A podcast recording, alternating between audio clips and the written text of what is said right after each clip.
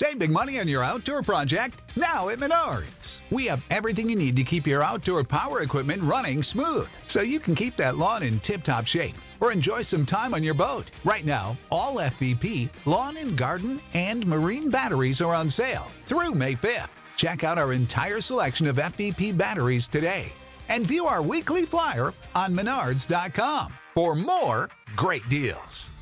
Save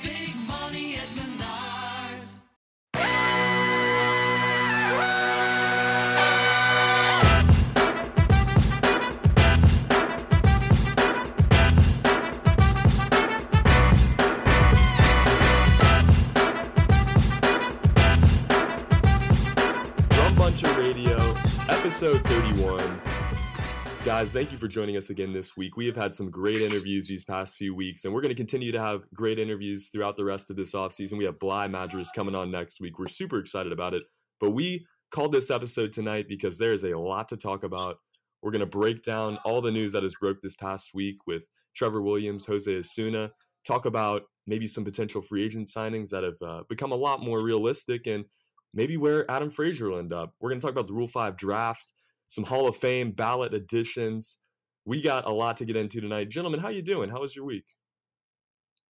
Uh, yeah, you know, it was a interesting week. You know, the first three days of the week went pretty normal, but Thursday for me with work, where my students are back to virtual again, so I'm back to being at home during the day. But that's not the end of the world because my oldest son's school is currently virtual until at least December the fourth, so makes things easier on everybody whenever both my wife and I can be home during the day to help with schoolwork. So. Yeah, yeah, it was an interesting week, definitely for us too. You know, um, out this way, we're obviously with Thanksgiving coming up, trying to figure out, you know, how to move forward here these next couple days. But you know, hopefully everyone's staying healthy, and we appreciate you guys taking the time to continue and listen. Certainly. We always appreciate listeners. Thank you guys for being with us here tonight. A busy week leading up to Thanksgiving is as usual. This week, this year was extra busy for the Pittsburgh Pirates. Two days ago, they decided to part ways with Trevor Williams and Jose Osuna.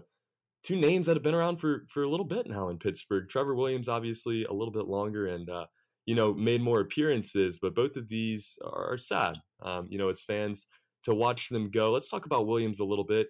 He got to Pittsburgh in 2015. He was called up in the later months of 2016. In his career, he made 94 starts, ended with a 443 ERA with the Pirates career wise. And, um, you know, it, it's tough because there was so much, I guess, to look forward to for Williams coming into this season. It didn't work out. It was a slow digression. Uh, he ended the season two and six, uh, 6.18 ERA it's sad, guys. There's no way around it. Um, that Trevor Williams' career as a Pittsburgh Pirate has come to an end. Yeah, this is definitely a move that wasn't very surprising to me. Um, coming into the offseason, we had Williams pegged as a potential non tender candidate for arbitration, anyhow. So I think this, you know, th- this move coming now instead of waiting a few weeks is not a surprise. And it probably goes to show that he didn't have any trade value. Um, if the Pirates thought he had any trade value at all, they would have held on to him and tried to trade him when it came arbitration time. So I, I think it's a sign of that as well. But no, I mean Trevor, you know his overall body of work in Pittsburgh. He had that terrific run, obviously from May of 2017 through what was I think May of 2019 before he went on the injured list. But you know ultimately there what, what Trevor Williams brings to you on the baseball diamond. There's a lot of pitchers in the league who can give you that back end of the rotation production.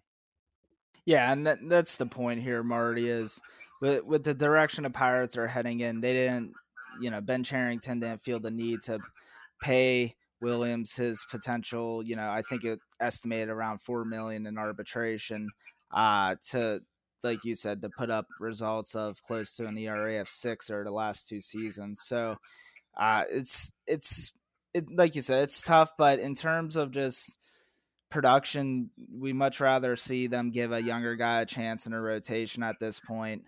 Um, tr- like you said, obviously the fact that there wasn't, you know, a trade market for Trevor Williams also suggests that teams overall just do not like, you know, his body of work and I think Trey, you put it best. You know, he just really regressed. You know, each start out this season, and you know, I hope that he's able to find a role somewhere because you know he deserves it. He's a hard worker, great guy.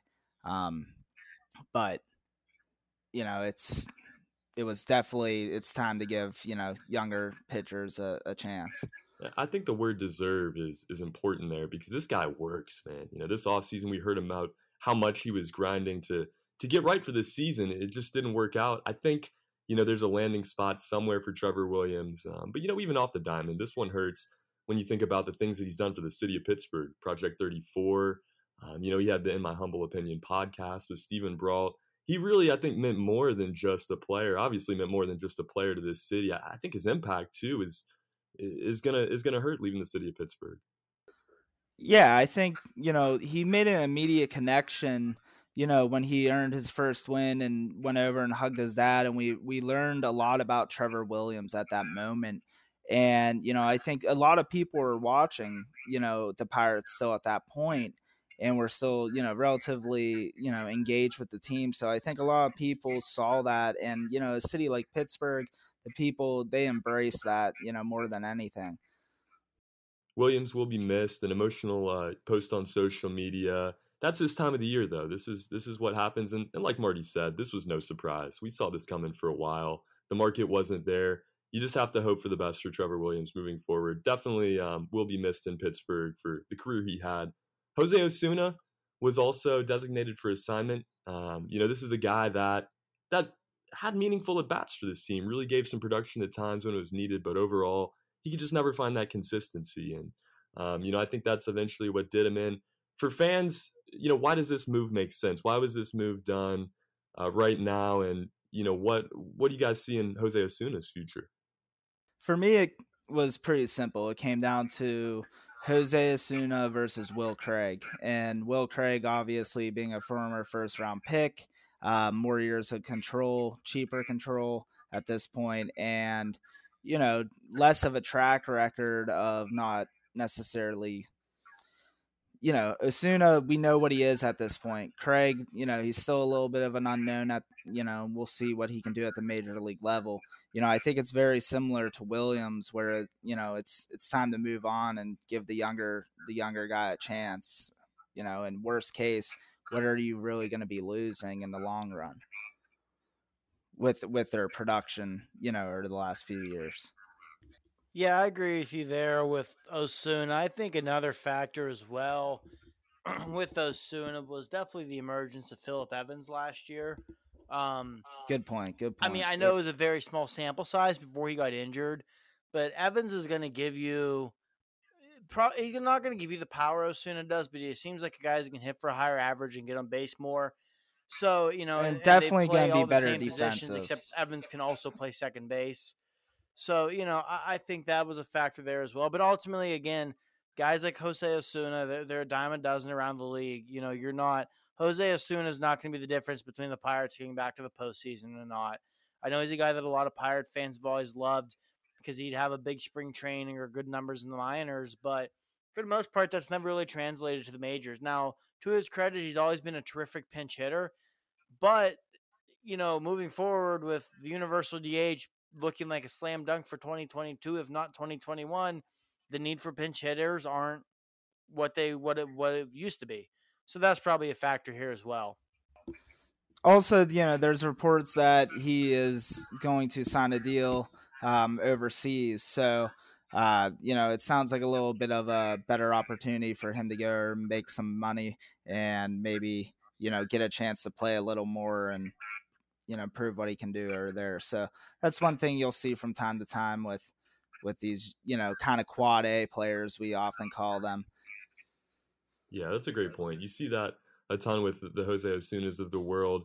Um, and, you know, I think this speaks to the overall plan, the reconstruction that's going on in Pittsburgh right now with this ball club. You mentioned Philip Evans and, and Will Craig as well. How do they kind of work with each other, and, and who do we see fill in Jose Osuna's role? Will it be Will Craig immediately? What's kind of the timeline on on how we fill in uh, Jose Osuna? I mean, I, am going to go ahead and assume that as long as he is healthy and ready to go, and by all accounts he will be, Philip Evans will be on the opening day roster next year. as a utility bench guy. You know, the old Osuna role. You know, g- get some starts at third base when Hayes gets the day down. Maybe get some starts in right field over Polanco against lefties, or at first base against a tough lefty instead of Bell or Moran. You know, if, if there is the universal DH, Mike, I could see him DHing some again, especially against lefties. So I, I think you see Evans on the opening day roster. As for Will Craig, I I think that's uh, I don't know. I, I I think Craig's a guy where I've never been super high on him. He had that one year in Altoona where his power really flashed, but since he's gotten to Indy, the power's been gone, and I, I don't know. I I think Craig. I don't I don't foresee him being on the opening day roster next year. You know, I, think that the Pirates will add one or two bench guys in the offseason. You throw in your Evans, you throw in, you know, Anthony Alford or Jared Oliva, whoever doesn't want a job in center field. You know, you, you throw in Erik Gonzalez and Cole Tucker and Michael Perez. Just I just don't see the spot for him. Um, but yeah, I, I could see a scenario where let's say we get into next season and there's an injury or whatever it might be with Josh Bell or Colin Moran, or maybe they look to give Will Craig a little bit of an extended look to see what they have in him. But uh, Craig's a guy that I've just I've never been super high on him.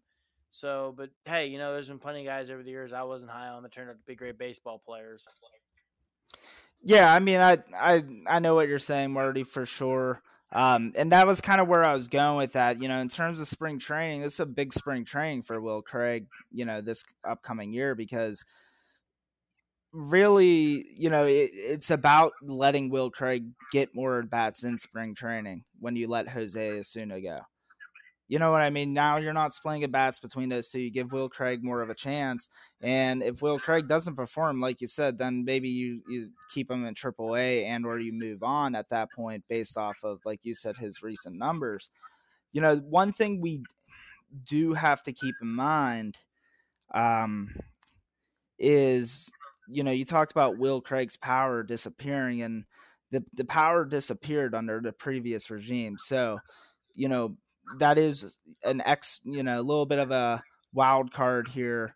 If you know, look at Colin Moran and the power he was able to tap back into once they started working with him in his launch angle. You know, I, I would be interested to see, you know, if Craig can put together a, spr- a strong spring or not. But if he doesn't, you know, I, I'm on board with you for sure, Marty. I don't see much of a place for him on this roster. Yeah, Nick, with Craig too, I honestly won't be surprised if he doesn't survive this offseason as a member of the 40 man roster. Um, the 40 man roster is full right now. The Pirates have the number one pick in the Rule 5 draft. We'll get into that more here in a little bit, I know. But when you have the number one pick in the Rule 5 draft, you're likely going to take somebody. There's going to be signings, there's going to be trades where there's going to be your non roster invitees who make the club. You know, I, I think it's far from a given that Will Craig's even still on the 40 man roster come opening day there's options uh, for the organization with Will Craig and, and Phillip Evans as well with the Osuna move. These moves, Williams and Osuna, were both made to uh, to protect a couple of prospects from that Rule Five draft. Max Kranick, Rodolfo Castro. What do you guys know about these two, and, and why were these moves made? You know, was it worth it to protect these two young prospects? I'll start off with uh, Castro. Uh, he is definitely an intriguing prospect in terms of something the Pirates desperately need in the system. They need power, and Castro is, you know, he he gives power potential. You know, in terms of his power, over in 2019 between low A and high A, he hit 19 home runs. The year before that, uh, in low A, which he you know spent and repeated over in 2019, but he still hit 20 home runs there. Uh, his WRC plus um, was 131 uh, at low A in 2019. So there's obviously a lot of power there. In terms of his position flexibility in the low minors, he started off as a shortstop, and you know, but since then they've used him at a lot of different positions. So I think, you know, looking at him long term, he's probably you know a, a, utility player, but one that definitely you know will bring some pop off the bench. Kranick, uh, right now I'm looking at him as still as a potential number three rotation piece. Uh, I wouldn't go much above that at this point. Um, he has a plus fastball that he can ride up in the upper 90s apparently. Um, in terms of his changeup, it's also a plus pitch. It's one of those pitches that he focused on throwing in high school. Uh, one interesting note about Kranick is he didn't really start throwing a breaking pitch until he got into the Pittsburgh Pirates system. And, you know, right now Fangraphs is showing it as a 55 slider. So, you know, you, you're looking at a pitcher who could have uh, three, you know, average to, you know, slightly above average pitches. Uh, so I, I definitely see why they, you know, look to protect him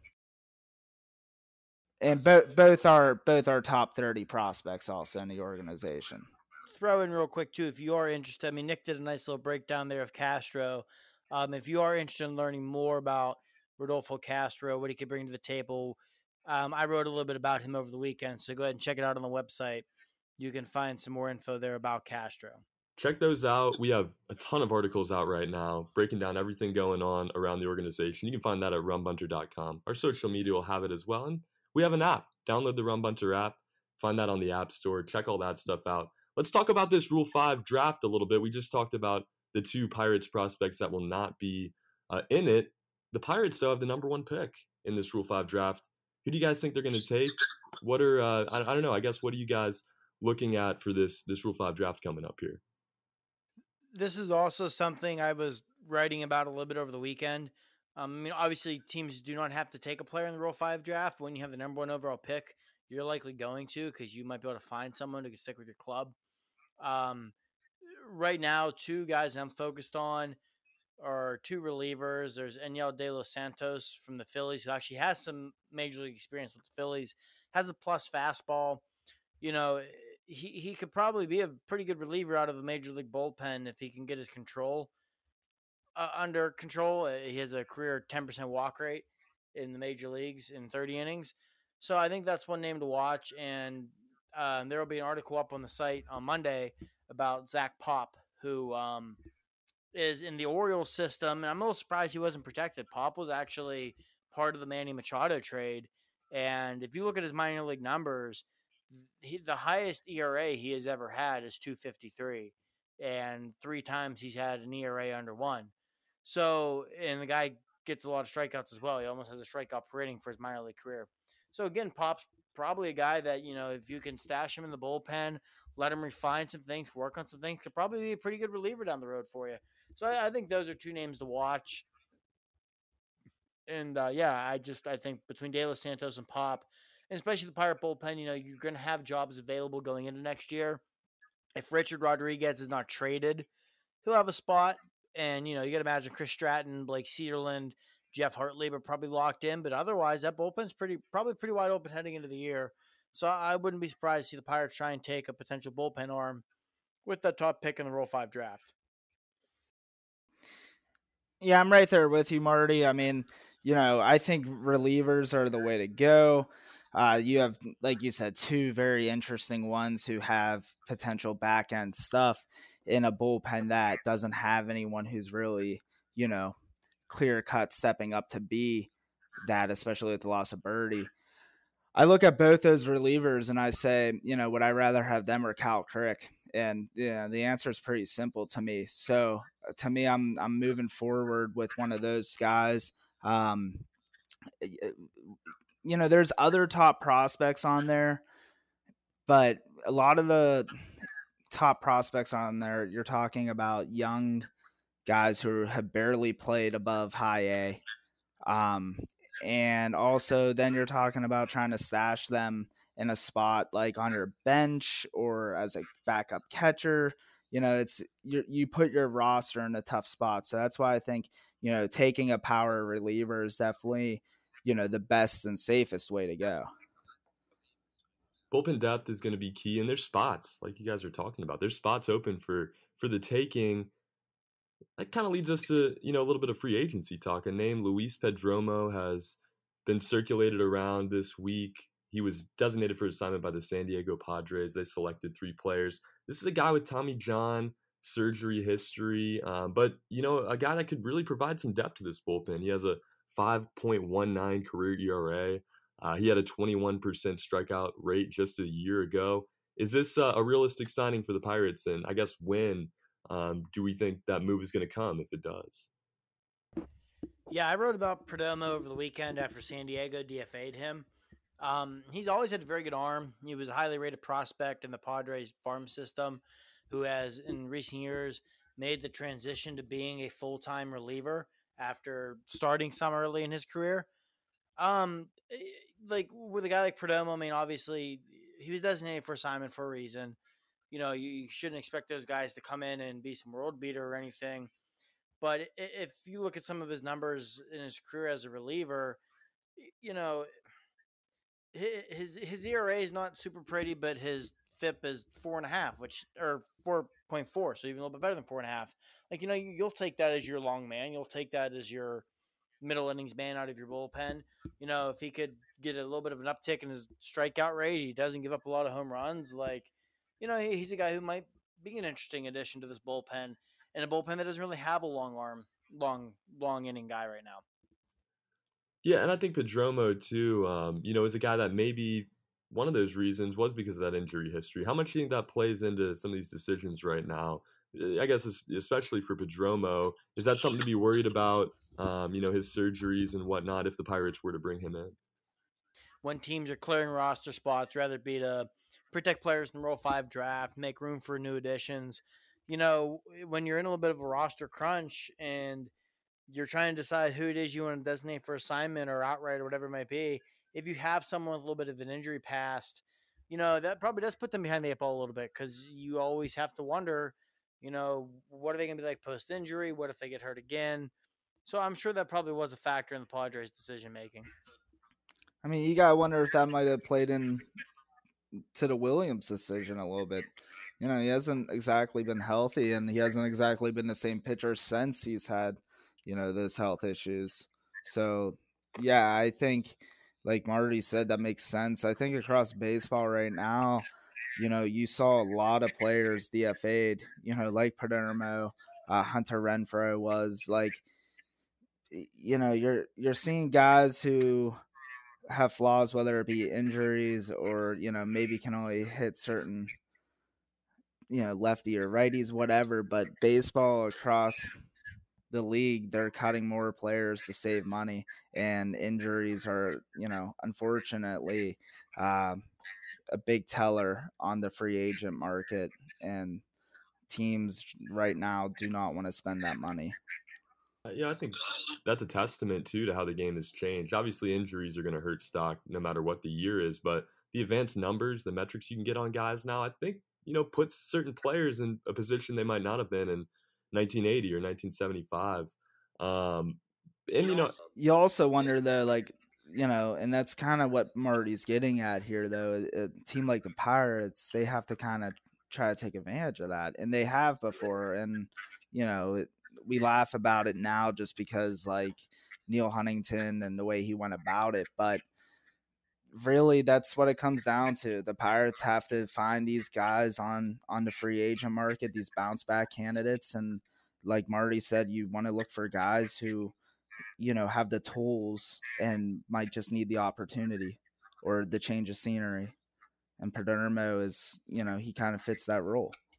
Yeah, without a doubt. I mean, like you said, Nick, you kind of look back at the the the glory years in Neil Huntington, and you know people laughed when they signed Francisco Liriano. They laughed when they signed Russell Martin. They laughed when they signed Jason Grilli. They laughed when they traded for Mark Melancon. But that's what they did. They went out. They identified guys who, you know, you look further than just their ERA, whatever it might be. You look at their pitches. You look at the stuff. You know, you look at their advanced metrics, their hard hit rates, things like this. And that's how you determine you know, eh, one thing Neil Huntington always used to say whenever they're acquiring players, they're not worried about what's on the back of the, of the bubblegum card. You know, they're, they're worried about what's going to be on that in the future. They're trying to project these guys' futures, and that's what a good front office is going to do. And, you know, Ben Cherington's going to operate the same way. So there, there's not a doubt in my mind that there will be guys on the market, these bounce back type of guys that you could see the Pirates pursue this offseason, especially pitching. Yeah, I think the same way, and even more so with this new regime. You know, we we heard about early on how much they used the numbers with Neil Huntington and that group, but they ditched it. You know, I think Ben Cherington's really going to take numbers into account with all of these signings, with every player that comes through the organization, and you have to be that way in Pittsburgh to win. Small market baseball in 2020 is so much different than it used to be. You have to be able to kind of work the system um, to to get the players you need to win. Chase Anderson, another guy that the Pirates have talked about signing, um, or, or is you know some buzz has been around him. The Pirates may sign him. Another guy that could be a great bounce back pitcher, guy that can make starts for the Pirates. I kind of see this as maybe a, a Derek Holland even um, in 2021. How do you guys feel about Chase Anderson? Is this signing realistic for Pittsburgh? Yeah, I mean, I think he would be a little bit of a step up from Holland. I think it would be a similar thing where you hope to bring him in here, you hope he bounces back, and then you hope to ship him out, you know, as soon as possible for, you know, a best return. But right, I mean, you're looking at this point for a guy who can help your rotation. Obviously, they didn't believe that was going to be Trevor Williams. So unless you're going to give it to a younger guy, you're looking to give it to a guy that you know you might be able to bring in and use as a potential trade chip. And you know, I think Anderson could represent that. Yeah, absolutely. Anderson is another guy I wrote about on the site recently. So you can go on there and check it out and really get into the nitty gritty and the details about why I believe he's a good bounce back candidate. But um, basically, the home run ball plagued him last year, and something like 70% of the home runs he gave up came across two starts one at Fenway Park, one at Yankee Stadium. You know, two places the ball flies out. Pitches home games at the Rogers Center in Toronto, another place where the ball really flies. So I think Chase Anderson's a guy who's always pitched well in his career. And if he's looking for a one year bounce back deal, I'd love to see the Pirates try and get it with him. You know, let him come here, let him pitch well. And uh, like Nick said, and then, you know, hopefully you can flip him in July for something nice because there's always a demand for starting pitching. And this Pirate pitching staff next year, you know, Joe Musgrove's probably going to be your, uh, and this is if Musgrove isn't traded, which seems very possible, if not likely. If Joe's still here, he's your veteran. So you know you could really use some veteran presence in that in that rotation. You know, a guy like Anderson, he's pitching the postseason. He's pitched a lot of games in his career. That's always good for you know your Chad Kuhls, your Jameson Taillons, Cody Bolton, assuming he debuts some point next year. JT Brubaker. Let these guys really pick his mind. That that's always beneficial too. And, and you got to think it's you know, a great opportunity. These players look at it as a great opportunity to come to Pittsburgh from what we've gathered, you know, in our interview with Michael McKenry and current players, everything else. There's a culture that's been created already in Pittsburgh that allows players to come in and be comfortable. Uh, Chase Anderson, a guy that had a 7.22 ERA last year, you know, I think this is a chance for the Pirates to bring somebody in that they could really turn around. And the veteran presence, too. You're, you're spot on, Marty. Um, the Pirates aren't going to have much of that next year a name that people are a little bit more familiar with that could definitely add some veteran presence Asdrubal Cabrera, some infield depth. Uh, you know, he hits well against lefties. That's something this team is looking for. Is this signing going to happen? I would I would love to see this one personally. Yeah, um, Cabrera is a guy. Noah wrote about him over the weekend on the website. Um, you know, eh, he's always hit left-handed pitching well in his career. You know, he can play the corner and field positions. You know, so if you are looking, let's say you have the universal DH and Colin Moran your first baseman, and you're looking for a platoon option for him at first base, you know, Cabrera could fit that bill. So I think Cabrera is a guy where eh, any serious interest from the Pirates is going to depend on what their plans are for 2021. You know, is Moran going to be at first? Do you want to get him a platoon partner? You know, or what do you do with Bell? You might even want to platoon him a little bit, or let Cabrera DH against lefties if we have the DH. But I definitely think it's a name at least worth monitoring because if you look at the Pirates' needs eh, heading into next year, you know, bench help, which obviously Cabrera could do that. They could use some more right-handed pop against lefties. Cabrera could provide that, and he would do it at likely a pretty cheap price. And again, similar to guys like Chase Anderson, good veteran presence. Cabrera's played and he's won World Series before, you know, and he might be able to net you something in July. What do you guys think this says about where the Pirates look to compete in 2021. These signings, you know, you're going to need to fill the, uh, you know, what you need regardless. But where does this names like Cabrera, Anderson, Perdomo, does this guy, you know, make you guys think that the Pirates um, are really trying to put together a campaign to win? Obviously, you're trying to win every year, but has the rebuild kind of accelerated to an extent? Um, and you know, is that the Pirates' mindset now? Let's sign guys to try to win now. In my mind, it doesn't change anything. Um, it's gonna take something pretty, pretty crazy to happen for the Pirates to contend in 2021. Um, you know, you go out and you add these guys for the reasons we've said: good veteran presence. Let your young players learn from him. You know, you you, you can then look to trade them in July. to help keep bringing in young talent, keep bringing players into the farm system. So I, to me, you know, if they would sign someone like this, that doesn't change anything. Now, I mean, if the Pirates would uh, do something like, and obviously this is never going to happen, but if they go out and sign like George Springer to play center field, then you start your your expectations and the conversation about the team changes. But obviously that's not going to happen. But signing these veteran bounce back guys on one and two year contracts, looking to potentially flip them down the road, it, that doesn't change where you're at right now in terms of competing. No, and I think Cherington's comments recently have suggested that. Um, you know, it sounds like he's setting up for a relatively active winter compared to I think last winter. He said he's been in contact with every team in the league already, uh, talking about you know players that you know he would like to get or who could be available, uh, as well as the free agent market. He said he plans on adding you know talent both through free agency and on the trade market. So I I do you know I I am expecting that you know overall we should have a little more of a entertaining off season than we did last year. I think Cherington has gotten a better idea of you know identifying what the Pittsburgh Pirates organization's needs are. Obviously, we have a lot of needs, but you know, you know what I'm saying. But also being able to evaluate his players. Um, so yeah, I think overall, I I don't think Cherington's ever. I don't think he's gonna really stray from his path. Is what I'm saying. You know what yeah, I mean? you know, I guess kind of what I'm getting at is how how far along are we on that path now? You know, we- we've talked about when this team looks to win. Um, you know, let, let's update that a little bit. Is this are we still looking with everything that's happened already this off season? You know, with potential signings, everything else. Where's that window looking for for real contention now? You know, I would say we're still looking at 2022 just as like a 2012 year. Uh, you know, as a at least in it type of thing. You know, a winning season. I think it, it would be there. Um, I just think looking at the minor league system, I that's when the real talent in the organization is going to really start to come up. So that's kind of where I'm looking. 2022. I think 2023 is the year that we would really take that, um, you know, step forward and be an actual playoff contender. Yeah, I'm with you, Nick. I think 2022, you know, if it all goes according to plan, you could have a nice little lineup with Brian Hayes, Bryan Reynolds, Travis Swaggerty, Oneil Cruz, Nick Nick Gonzalez, Gonzalez. probably knocking on the door at that point. You know, Colin Moran, if he's continuing to hit like he did this past year as your veteran power guy, and your starting rotation, at that point you should have Cody Bolton here. You should know by then what Mitch Keller is.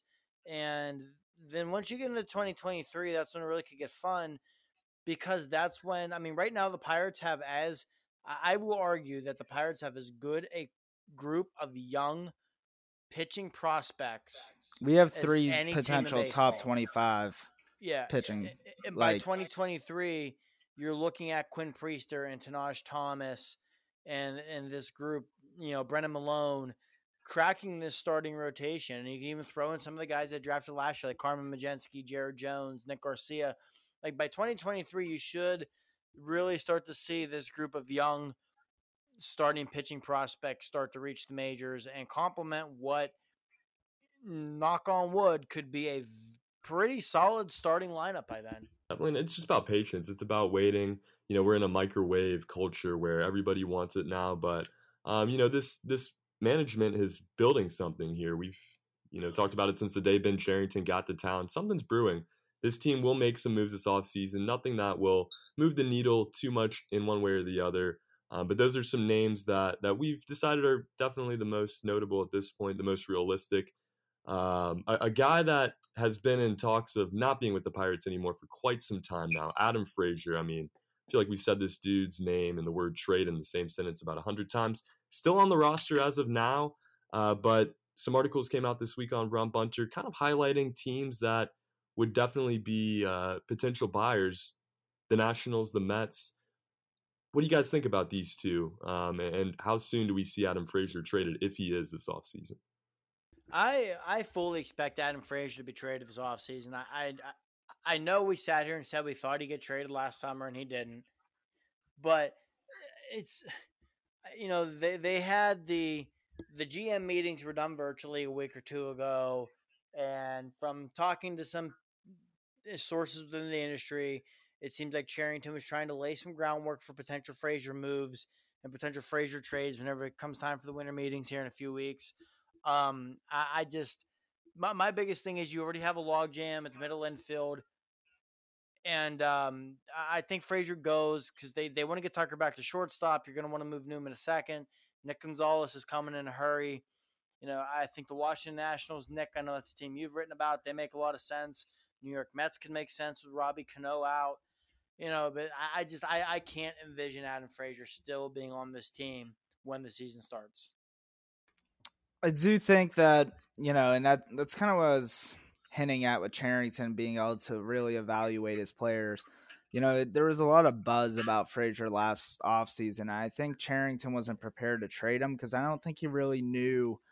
You know, I think he wanted to see Adam Frazier and be able to really understand the type of player he was before he traded him. Just because, you know, outside of Pittsburgh, I doubt he's you know all that well known in terms of you know, in terms of mainstream, you know, media conversation. You, so obviously, you know, front office guys, you know, they they know everyone. I'm sure Cherington knew about Adam Frazier, but he didn't want to just trade him to trade him, and and that that's what uh, you know the difference is. I think Huntington would have walked into last offseason, saw that there's interest in him and probably would have took a trade for him. Instead, Cherington didn't want to make a deal just to make a deal.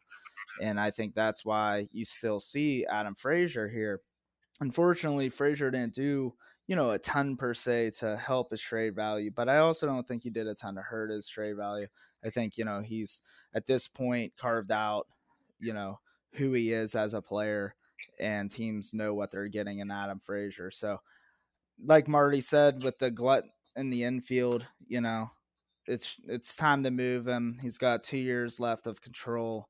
Um, with Philip Evans also coming back, you know, you're looking at just it, the same reason you let go of Williams, the same reason you let go of Osuna. It's time to get some of these younger players more opportunities.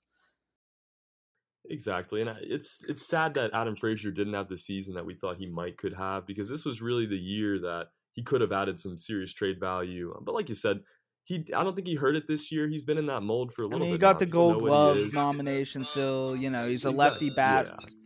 You know what you're getting at the end of the day. You know what you're getting in Adam Frazier, um, and, and you hope to get something in return that could at least provide you know future value. With Adam Frazier, there's a logjam. There's too many guys that that are trying to fill in those roles. It's just it's not realistic that Adam Frazier wins with this team when that window does come you know, we'll see. We'll see what happens. Those two teams are definitely potential candidates, um, and and we'll know a lot more as we continue to get close to the winter meetings and after. Uh, but we will see with Adam Frazier. We've been talking about that trade for a while. A guy that we've been talking about for a really long time for a lot of different reasons, but uh, more recently about will he make the Hall of Fame or not? Barry Bonds and two other Pirates are on this year's ballot, AJ Burnett and Aramis Ramirez. And guys, we talked about it before the show. You know, we really want to focus in here on Burnett and Ramirez more so than Bonds, Burnett especially. But let's start with Bonds, just kind of touch on it. Is this the year? He's only got two chances left. Is this the year we see Barry Bonds make the Hall of Fame? Unfortunately, I don't I don't think Barry Bonds ever gets in the Hall of Fame, which is a shame to me. I mean, in my opinion, Barry Lamar Bonds is the best baseball player who has ever lived. You know, I, I understand the steroids and that, but one thing I always say about when it comes to people hammering the guys from the steroid era was at the time it it was legal in baseball. You can't hammer guys for doing something that was legal. And secondly, you know, steroids didn't give Barry the hand-eye coordination that he had to hit the way he did. You know, if he never goes to the San Francisco Giants, if he spends his entire career in Pittsburgh and there's never any of the Balco controversy and all that. He's still a, first ballot Hall of Famer. He was putting that kind of career together in Pittsburgh. You know, so like I said, I don't want to get off on this too much, but I, it pains me to say Barry will never make it, but he'll never make it. And it's a shame because, again, like I said, in my opinion, Barry Bonds is the best baseball player who has ever lived. I think if there was a year, um, this might be it, though. Uh, the ballot overall, I think, is pretty weak in terms of there's no really slam dunks on there. Um, so it'll be interesting to see how much ground, you know, if he picks up a lot of ground or not. Uh, like Trey said, with only two years left on the ballot, he's obviously running out of time. So he'll have to take a pretty big jump this year. And but I think there is the opportunity that he might just because there's no real, you know, standouts. Yeah, this is a hard one. I mean, you know, you got a guy that has done everything to earn it, uh, but you got to wonder what those numbers look like without the steroids. I'm with you, Marty. I think they're still Hall of Fame worthy, if nothing else. Uh, maybe not, you know, the all-time home run leader, but we'll never know. Uh, we'll see if he makes the Hall of Fame this year or next year. Clock's definitely running out. AJ Burnett, though, has a lot of time to make the Hall of Fame. He's got 10 chances at it. On the ballot, 2,500 career strikeouts. He had an under four career ERA and this, you know, what he meant to the city of Pittsburgh. This is so awesome to see. I, I think the reaction to this was excellent, the way he handled it. Um, and, and, you know, we'll see if he gets in. How about AJ Burnett? It, re- it feels like he was just playing for the Pirates. It's it's tough to think that he's already uh, on the ballot. Yeah, I mean AJ's a guy. I I have a hard time seeing him getting in. I mean, if it was the Hall of Very Good or the Hall of Great, I think he's definitely in. Um, but man, it doesn't you can't take away what he meant to this city, what he meant to this team. Just when he showed up and he changed the culture along with Andrew McCutchen and Clint Hurdle and Russell Martin and that crew, and what the Pirates accomplished in those three years, thanks in large part to AJ Burnett. I, I just I would love to see him in because I think people outside of Pittsburgh, I don't think they understand how much he meant to turning this train wreck around. Like, you know, eh, when Burnett got here, the Pirates had had 20 consecutive losing seasons. And since he's been here, what, it was seven years ago when he came to Pittsburgh. And obviously, he wasn't here for all of these seasons. But since he arrived in Pittsburgh, well, eight years ago, excuse me, 2012, they've had four winning seasons. I don't think that's a coincidence. AJ showed up. He helped change the clubhouse. He helped change the culture. He helped change the attitude. And on top of all that, the dude was a damn good starting pitcher and put together some of the best starting pitching seasons in Pirate history. Again, I don't think he's gets into the Hall of Fame. I think he's one of those guys that will always fall just a little bit short in the voting. But man, if I had a Hall of Fame vote, being a Pirate fan there, I would vote for AJ without thinking twice. Yeah, I'm right there with you, Marty. I can't add much more to that. Um, you know, he definitely um, changed pirate baseball for our generation. Uh, I don't know if we would be you know, doing this right now if it wasn't for AJ Burnett, you know? I mean, honestly. Yeah, absolutely. Because, I mean, before, like, obviously, I was always a Pirate fan growing up and whatnot. But we both were born in 92, so. Exactly. You know, whenever, you know, you and I are born two, three months before Sid Bream slides across home plate, you know, you grew up watching a lot of suck. So, you know, Probably. I mean, I wouldn't be shocked. Probably, yeah, because I mean, Nick was Nick was born in July '92, and I was in August, so we just totally derailed the Pirates for the first 20 years of our life. But, but no, it's it's just whenever you grow up watching that and you root for him, and you you don't. I, I can speak from a fan standpoint from that 2012 season when the Pirates were in it until late September and fell apart, finished a couple games under 500. My investment into this team completely changed you know, you get more emotionally invested, especially 13, 14, and 15 when you spend those summers living a pennant race. Man, there's nothing better in sports whenever your baseball team spends a summer in a pennant race. There is nothing better than that. And again, I don't, without AJ Burnett, even with the other talent they had, if not for him putting his foot down, changing the culture, changing the clubhouse, you know, everybody, the sit the F down stuff, and just, I, I, don't think those teams in those seasons, as magical and as special as they were, happen without AJ. And I think there are a lot of people who are Pirate fans today who would not be Pirate fans if it were not for AJ Burnett. AJ Burnett's truly one of those guys that that you just love the fact that he's on your team. You know, there's guys that you enjoy having on your roster because of what they produce, but in every aspect of the game, AJ Burnett is somebody you truly love having on your team. You have to look past the numbers. You know, his numbers were were great, but just what he meant for for that team. And it wasn't um, you know, one of those situations where it was like Chris Archer, you gave up big pieces to get him or you spent a lot of money or anything else. He came in knowing his situation and he took advantage and got this team back to being relevant. Got this team, you know, obviously uh, it wasn't just them, and he wasn't even the main piece, but he meant so much, um, and it's great to see him get on this ballot. Let's talk Aramis Ramirez just a little bit. Didn't spend too much time with the Pittsburgh Pirates, but uh, a, a big part of that 2013 playoff run, just as far as the clubhouse presence, everything else. Um, retired with the Pirates after that 2015 wildcard game. Great to see three on the ballot this year.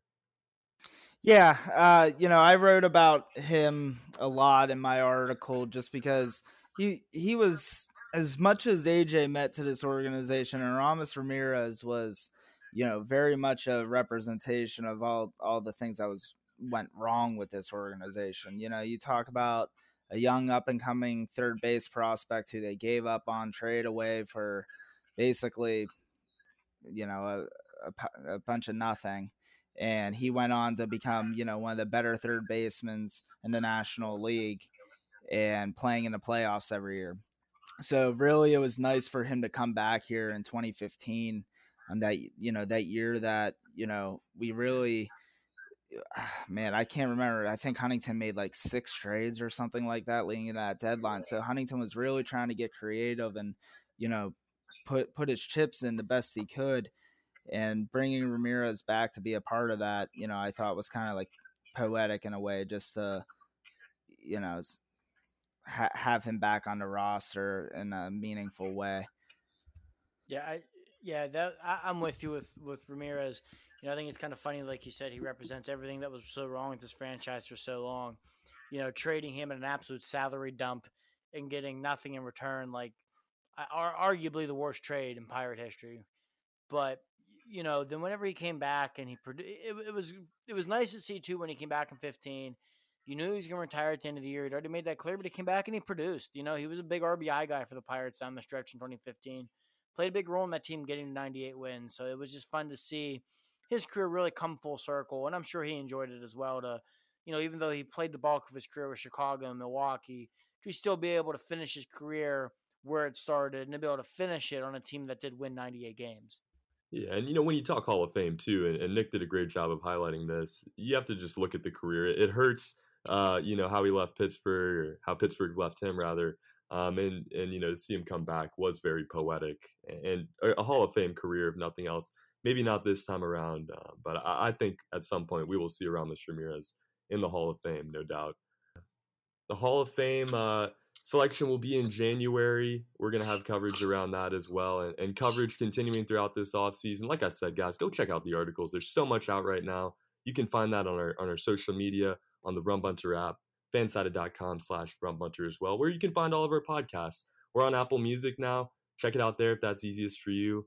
Um, again, on fansided.com, omni.com, and our social media as well. That's going to do it for this episode we are going to have Madris on us with next week uh, and continue to preview this off season, get to know him and, and, talk about what's to come with his career in Pittsburgh. Until next time, my name is Trey Yanity, joined as always by Nick Caparoso and Marty Leap. Have a great week, everybody. Let's go, Bucks.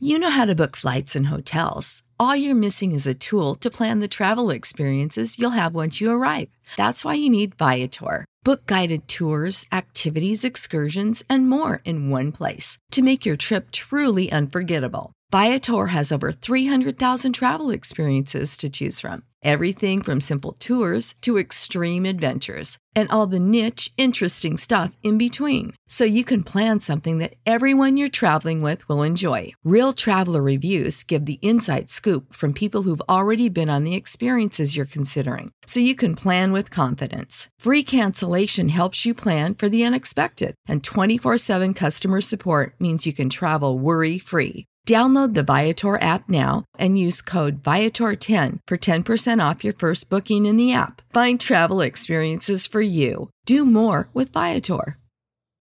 When you need mealtime inspiration, it's worth shopping Kroger, where you'll find over 30,000 mouthwatering choices that excite your inner foodie. And no matter what tasty choice you make, you'll enjoy our everyday low prices, plus extra ways to save, like digital coupons worth over $600 each week. You can also save up to $1 off per gallon at the pump with fuel points. More savings and more inspiring flavors make shopping Kroger worth it every time. Kroger, fresh for everyone. Fuel restrictions apply.